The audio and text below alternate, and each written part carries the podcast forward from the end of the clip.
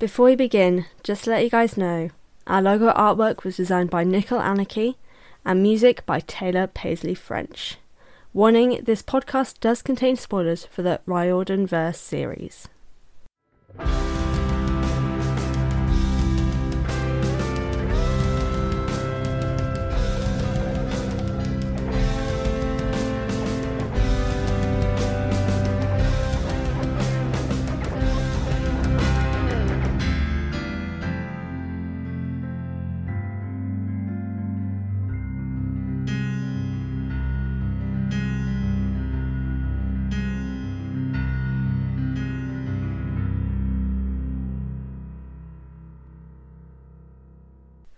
Hello everyone and welcome to The Best Damn Camp, a Riordanverse read-along and analysis podcast that sets out to read all the books by Rick Riordan in timeline order. I'm your host Fran and welcome to the show. Today we are continuing our timeline journey with The Kane Chronicles, The Red Pyramid, Chapter twenty-three, Professor Thoth's Final Exam, and Chapter twenty-four, I Blow Up Some Swede Shoes, which is from Sadie's point of view. Before we dive in, I just want to say this is our one hundredth episode of The Best Damn Camp, and I'm actually coming up soon in February to my two year anniversary for this podcast. I'm actually so excited. Uh, I can't believe I've hit one hundred episodes. That's actually insane. um, and I'm just, I'm really thrilled, and I hope everyone who's been listening in and enjoying my podcast has been enjoying the points and discussions I've been bringing up throughout all of the episodes that have been going on. And yeah, it's just, uh, I'm in a state of disbelief. I'm very excited and I'm looking forward to keep going with this podcast. Um, another note, on Spotify, you can now rate podcasts by leaving your five or four or whatever stars you think this podcast deserves. So uh, if you would like to head over and do that, that would be really, really appreciated um, because it will help more people find this podcast as well. Um, but yeah, one hundred episodes. Woohoo! But let's get into the main points of this episode, because as always, I have my points to focus on for these chapters, and today we've only really got one thing that I would like to focus on, which is narrative, and as well as the fact, you know, generally what I thought of these chapters. But to begin, here's the synopsis. Meeting Thoth, the two siblings find themselves being tested as to whether they can fight against their godly hosts. With a search at the King of Rock's house and a battle that destroys a building, the two kids have a lot of questions in need of answers. And that's a sort of synopsis of these two chapters. Um, hopefully it'll make sense. But we're going to be getting into the main overview and breakdown of these chapters anyway, so you'll understand eventually, even if not right now. But um, yeah, let's just get right on into it with uh, Chapter twenty-three, Professor Thoth's Final Exam. A note, so I realised I had my episode with Darian, um, which would be two weeks ago now, um, and they were saying, oh, what was it that they were saying? I think they were saying Thoth, and I'm saying Thoth, and I, f- I don't know which is right, so but I'm going to keep saying Thoth because that just feels right to me, but lots of people seem to say it differently, so I'm intrigued to see how you all say um, the god Thoth's name. Um, So send me a message or anything like that, because I'm just intrigued, just general personal curiosity as to how people say his name. Anyway, um, let's get into the overview for Chapter twenty-three, Professor Thoth's Final Exam. With Sadie back in human form, the trio arrive in Memphis and go in search of Thoth in a place of learning. Unfortunately, Bass and Thoth do not get along, which means no rescue kitty. Add in that there's a chance they may not survive, and this becomes more and more of a bad idea. Thankfully, some good news arrives because Khufu is alive and playing basketball with friends, because baboons are the animal of Thoth after all. After a bad game of basketball with Carter, the siblings with Khufu go to meet Thoth, who isn't pleased to see Isis and Horus. Learning a little history that has been kept from them by their godly hosts, the siblings agree to a test from Thoth to prove that they are not controlled by the gods. Retrieve an item of power from a magician's tomb, and he will tell them the spell to defeat Set. Ooh. Oh. There's a good chapter, admittedly. There is a lot of good information, but I do have a lot of notes. later on in relation to narrative and side quests, but let's just focus on what's actually happened in the chapter thus far, because once again Rick has shown me that he does not know English people, and it's it's it's not offensive, because it's obviously there's no way to offend English people. Like, we don't have a culture, there's no way to offend English people, just English. But basic research basic research if you're writing an English character, Rick. So there is a comment from Sadie on the plane about how she's got Coke in like a little glass and there's ice in it, and she's like, oh wow, Americans are so strange putting ice in Coke. And like, I don't even drink fizzy drinks now, but I know putting ice in fizzy drinks, which includes Coke, is a thing. And then also the fact that she was confused and surprised and just thought Americans were weird because it's in a glass and there's ice is ridiculous, because yes, we use glass. Yes, we use glass. That's how glasses are. It's called glasses for a reason. They are drinks glasses. Rick, why do you not research these things? You just need to look. Hell, people can just watch Sex Education. They have ice in their drinks.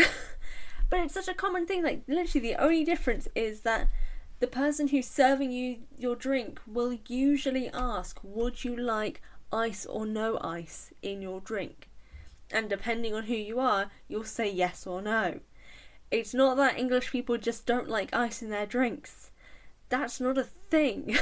I don't know why I'm so upset about it, but I read it and I was like, Jesus Christ, Rick, have you never met someone from England before? Or even someone from the U K? Because do the same in Scotland. Like, you do have ice in your drinks in Scotland, although maybe not as common in Scotland. I've not visited Scotland often, um, only a few times to see my family. But like, still, we wouldn't think Americans are weird for having ice in their drinks, because we too have ice in our drinks. What? Why was that a thing that was picked up here? I do not understand. Um, I'll move on, but it just it, st- it stood out to me. It's like the first thing I was like, this makes no logical sense, because Sadie would not be pressed by this. I say whilst being pressed that it's there, but like, she wouldn't think it was weird. Anyway, the other thing that I want to bring up is just because I was remembering, oh god, D C, what's it called? Is it League of Legends? Yeah, D C's League of Legends. Yeah, I think that's the show. But there is a character called Khufu, or at least, like, that's not his name, main name, but he's like meant to be Prince Khufu, the I- Egyptian monarch. And I remembered, hey, Khufu, the baboon in this story, has the name of an Egyptian monarch, the second, like, pharaoh of the fourth dynasty. Like, it's just, it just randomly felt really weird to me. I was like, why have they named a baboon after an Egyptian monarch? Seems a bit insulting to the actual, like, pharaoh Khufu, but you know, but also why? And also, how has Carter not brought this up? This is a kid who has grown up around Egyptian history since he was a child, and he hasn't picked up on that. Like, I recognised it admittedly because of D C's League of Legends, but like, also uh, and again also admittedly I didn't notice it from the start, but I just randomly picked it up picked up on it now, and I was like, oh wait, that's odd. Hmm so how's Carter not? I'm not even like well versed in Egyptian mythology, and I was able to realise it. Carter is. How has he not picked up on that? Then that's just a bit odd. Or did they? I don't actually remember. Did they? Hold on, let me let me look up Khufu's Wikipedia page. Uh, the baboon character, not the Khufu, Kane Chronicles. Okay. He's not like a reincarnation of him, is he? Because, well, admittedly, there's Prince, well, Pharaoh Khufu has nothing to do with baboons, so also wouldn't really make any sense. Um, right. Uh... There are no details about Khufu's early life, but he has apparently lived with Amos Kane and Philip of Macedonia in the twenty-first known for some time. Okay, so there's literally, so there's no reason, there's no reason for why he has the name of an Egyptian pharaoh. Oh, oh no, it just says Khufu is named after the pharaoh that built the Great Pyramid of Giza. But why? Like, there's no reason. I don't get it. What was the reason? Anyway, sorry. Um, I saw it and I was just like, huh, that's weird. And I don't understand why. Anyway, the only other thing that I really want to bring up in this, for this chapter is, well, there are a few things actually, but the main one, considering we had like this huge, like, sort of emotional breakthrough with Carter in the last chapters of like him opening up to Sadie, of him, he's actually like, I, I posted about this on my Twitter for the podcast, but Carter is really like the best sibling of the two. He's really open, he's really kind, he's like, he's open about his emotions. Like, he feels like he's embarrassed that he's been doing that and that he's been open about his feelings, but like, he still did it, and he kind of doesn't act like he didn't afterwards. Like, he willingly t- sort of told all these things to Sadie and like has opened himself up to her, but we've not gotten really any of that from Sadie so far. And the only thing is, like, I'm just disappointed that so far we aren't really seeing much growth from Sadie as a character, but particularly from, like, the sibling aspect. Like, yeah, she's not using what he told her against him much, but she's still bad-mouthing him, like, say, talking about, like, one of the stories that he said about how, you know, he freaked out because there was a scorpion, you know, the deadly creature in his sock, and she said that he cried like a baby about a scorpion. I'm like, bitch, I'd like to see you try to deal with a scorpion in your sock. Like, my god. I d- and then just talking about talking smack about his ability to play basketball, or, you know, lack thereof, and then kind of recognising a little bit the significance of why Carter is invested in it, because their dad loves basketball, so he wants to be into it and wants to be good, but he just doesn't have the aesthetic athletic ability. Like, he knows all the intellectual stuff about basketball, like stats and scores and all these sort of things, but he just he can't play it that well. And like, she's smirking at him, she's kind of making fun of, like, oh, you talked all this, like, this big game about it, and you're like this, and I don't know, I just I wish we'd actually seen a bit more opening up from her. We've not really gotten any of that. Like, she has this whole moment of talking about the fact that, like, she says to Carter, yeah, your thing about focusing on things that make me happy or whatever did work, but she doesn't tell him what that was. And it was a really lovely moment. Like, she has this sort of one that doesn't actually exist, but this idea of, like, her mum alive and the two of them going shopping and spending time together.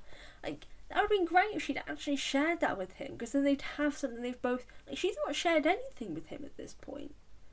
Carter has been more open with her than she has with him. And I don't know, it just... I feel, I feel like this is going to be the whole thing, because I've, Rick is really not understanding how English people work. I don't know, I just feel like Rick is going to be playing on this whole thing of, like, Sadie's English, so she's going to have that stiff upper lip of, like, oh, we don't talk about our feelings because we're English. And I'm like, that's not really true, though.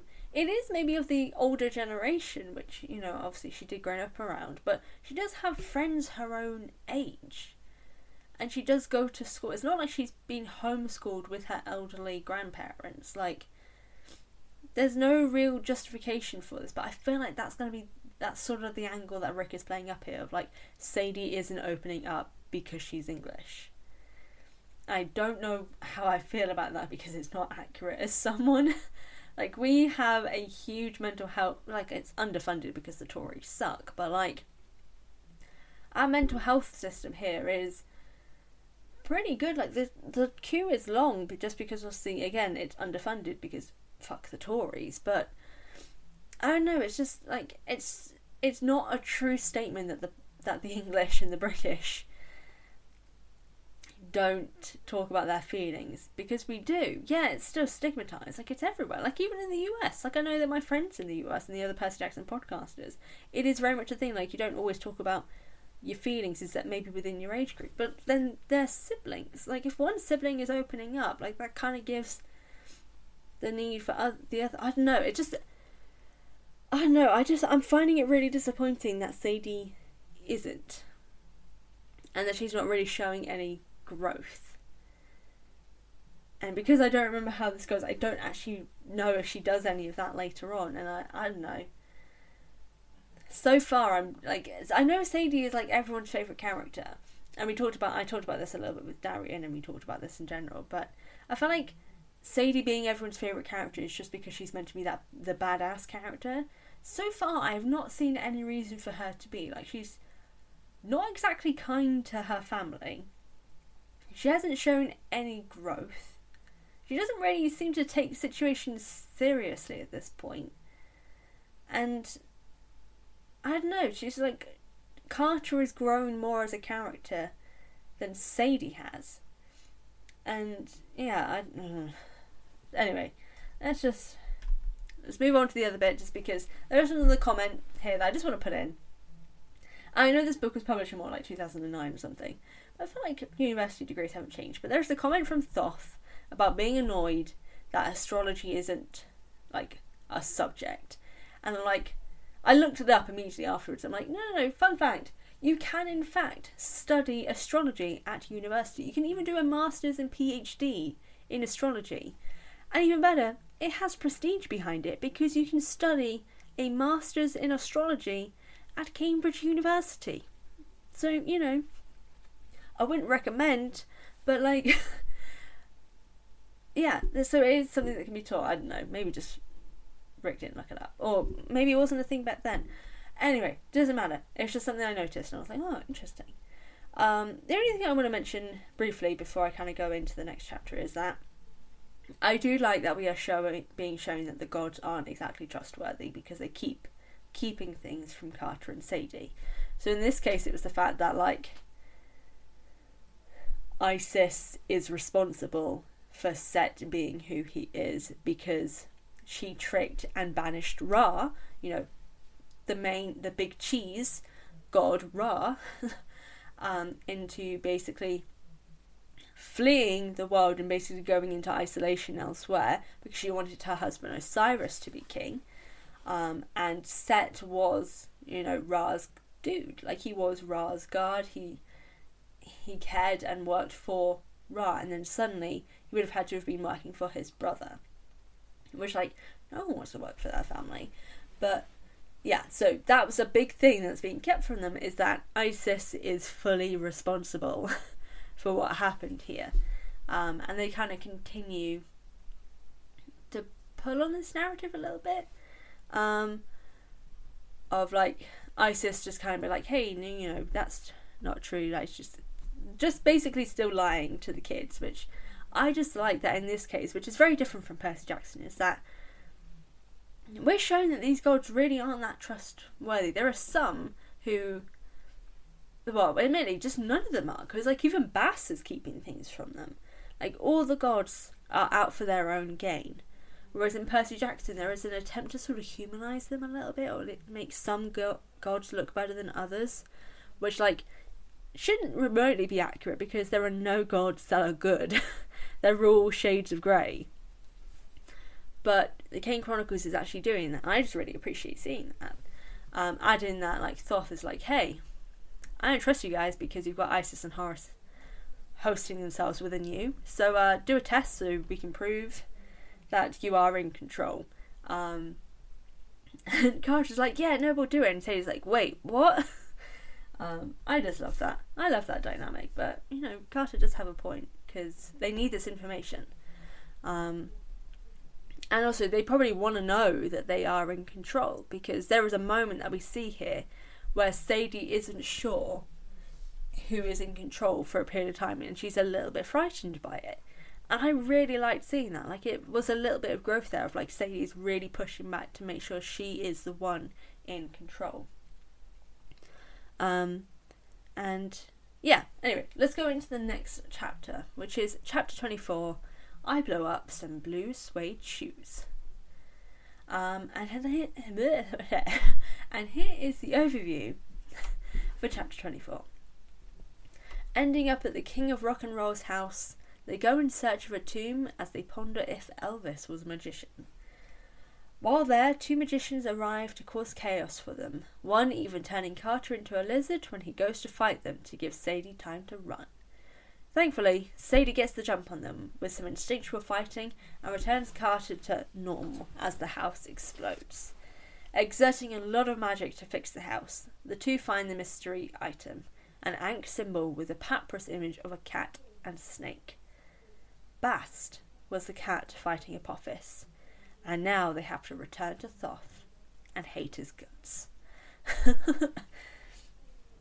And that's pretty much the overview for chapter twenty-four. Not much really happens in this chapter. Like, there's a lot of action and things like that, but I do have a lot of I do have a lot of feelings. So just to do the initial feedback for this chapter, I opened one thing that I just want to know here. I opened the page to this chapter and saw the word Elvis. Uh, saw the word Elvis. Sorry, I've got a bit of a cold.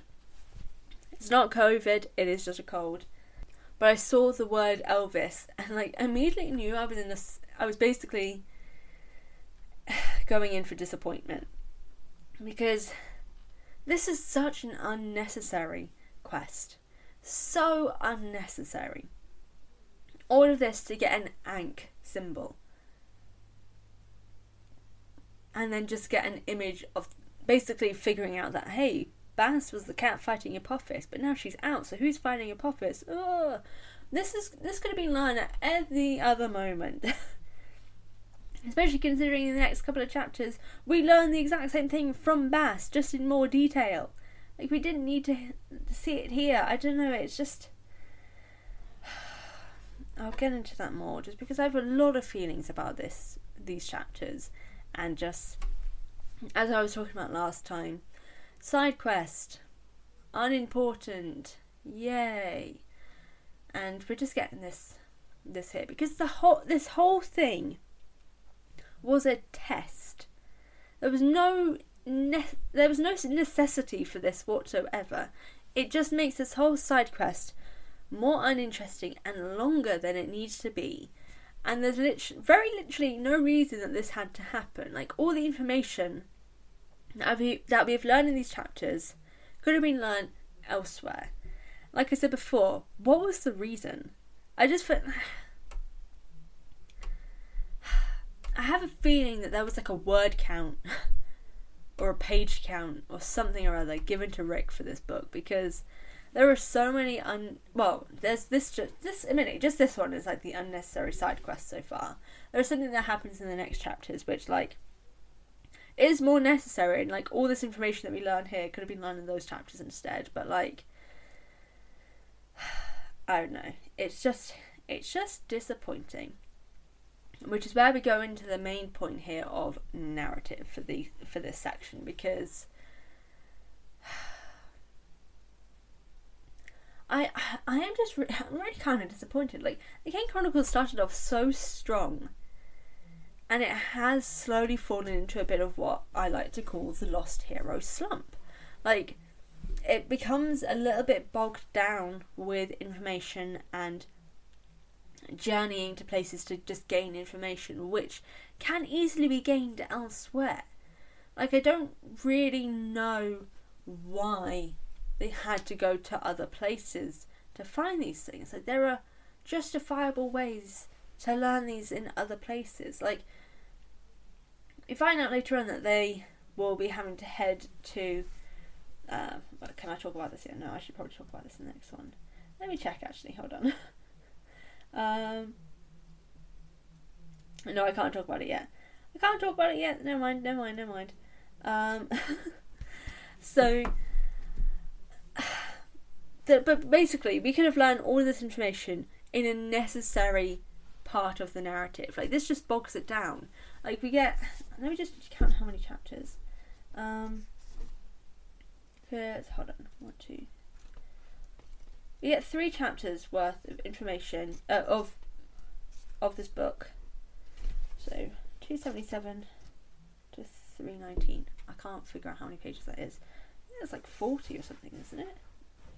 No, sorry, my maths is actually horrendous, so let me just do a calculation. three nineteen minus two seven seven. Okay, yeah. So forty pages of unnecessary content when we could have had the information in these forty pages, the small little bits of information that we get alongside all the other unnecessary elements, put into the next couple of sections. But these forty pages, like, it would have taken down to maybe three or four pages, which would have taken the official word, like, page count, because we're at like five hundred sixteen pages. Like, that would have taken us down to four hundred. Well, not four hundred. Like, just under five hundred. Which would put it on par with the same as the other books from the series. Because the, the books get, like, shorter as they go on. But it's just, it just, it feels unnecessary. And it, it did start to drag. Like, one hundred percent it has started to drag a little bit. Which is kind of annoying. Because the pacing was doing so well in this book, and it has it has just slowed down to a point where I'm just a little bit disappointed of, like, well, it's, it's not even that I'm disappointed, it's the fact that, like, it's feeling like a chore to read the chapters now, because there's just it's just bogged down with just unnecessary things happening. Like, what was the reason of having Elvis supposedly be a magician and going on a quest just to get a scroll with the image of Bass and Apophis fighting on it? Like, it just feels like an unnecessarily shoehorned in section, just to add, not even, like, it's not even that the section, like, added more, like, it's not like those sort of monster fightings of this of the week, because, like, he's fighting Shabtis. It's like that scene in The Lightning Thief where, like, Ares sends them to, like, the the love ride thing. I can't even remember what it's called. um, it's been so long since I read the first book, because we're one hundred episodes in. um But, like, it feels like one of those things where it's just, like, a random quest action. Admittedly, in the case of the Ares one, that's actually a necessary thing to happen. Here, this was not necessary whatsoever. It's, like, a joke thing about Elvis and music being magic. And then learning that Bass and Apophis fought. Which, like, kind of we've already been getting hints of. For a while, admittedly. So, you know, it just feels a little bit unnecessary. Like, considering we dive into it a little bit more later when we, like, return to Bass, which obviously I'll get to when we get to those chapters, but, like, I don't know, there's just, this is a whole thing, and this is an issue that I do have with Rick's writing. He overwrites a lot, like, a lot, a lot. And as someone who does overwrite myself sometimes, that's where editing comes in. Like, there's a lot that you can cut out really easy, really easily, to make these things not as long, because this book, I'm sorry, this book did not need to be over five hundred pages long. It did not need to be that long. There was so much that could have been cut down or condensed in some way, but it didn't, because the editing kind of didn't really happen here. So I don't know, there's just these chapters, we get some interesting information of, like, Isis being the reason why this whole set thing is happening, and, you know, Bass and Apophis thing. I couldn't even think of something for a while. I had to think on that for a while, but but anyway, I'm going on a run now, so basically we don't need any more of this section, so let's just finish up here with uh well, you kind of have my overall thoughts anyway of just, like, these this section here just feels a little bit unnecessary, because other than the Isis and Ra thing and just, like, the whole set situation, this could have been learned elsewhere. That's basically the whole thing. We didn't really need this section, but um I want to know what you all think actually about this. But that's where we go into the question of the episode. I want to know, what did you think of this side quest meeting of Thoth and going to Elvis's house? Did it feel necessary? So that'll be going up on our social media the day after this episode is out. So um yeah, I would love to hear your thoughts on this. As always, thank you all for joining me for these chapters, and be sure to join me next Wednesday and in the new year as we continue our Riordanverse journey.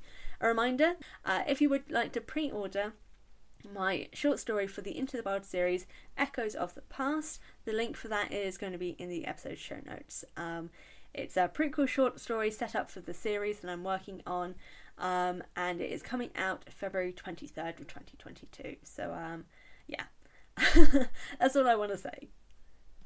To plug where you can find our podcast, we're available on Spotify, Apple Podcasts, Audioboom, Stitcher, and basically wherever you listen to your podcasts.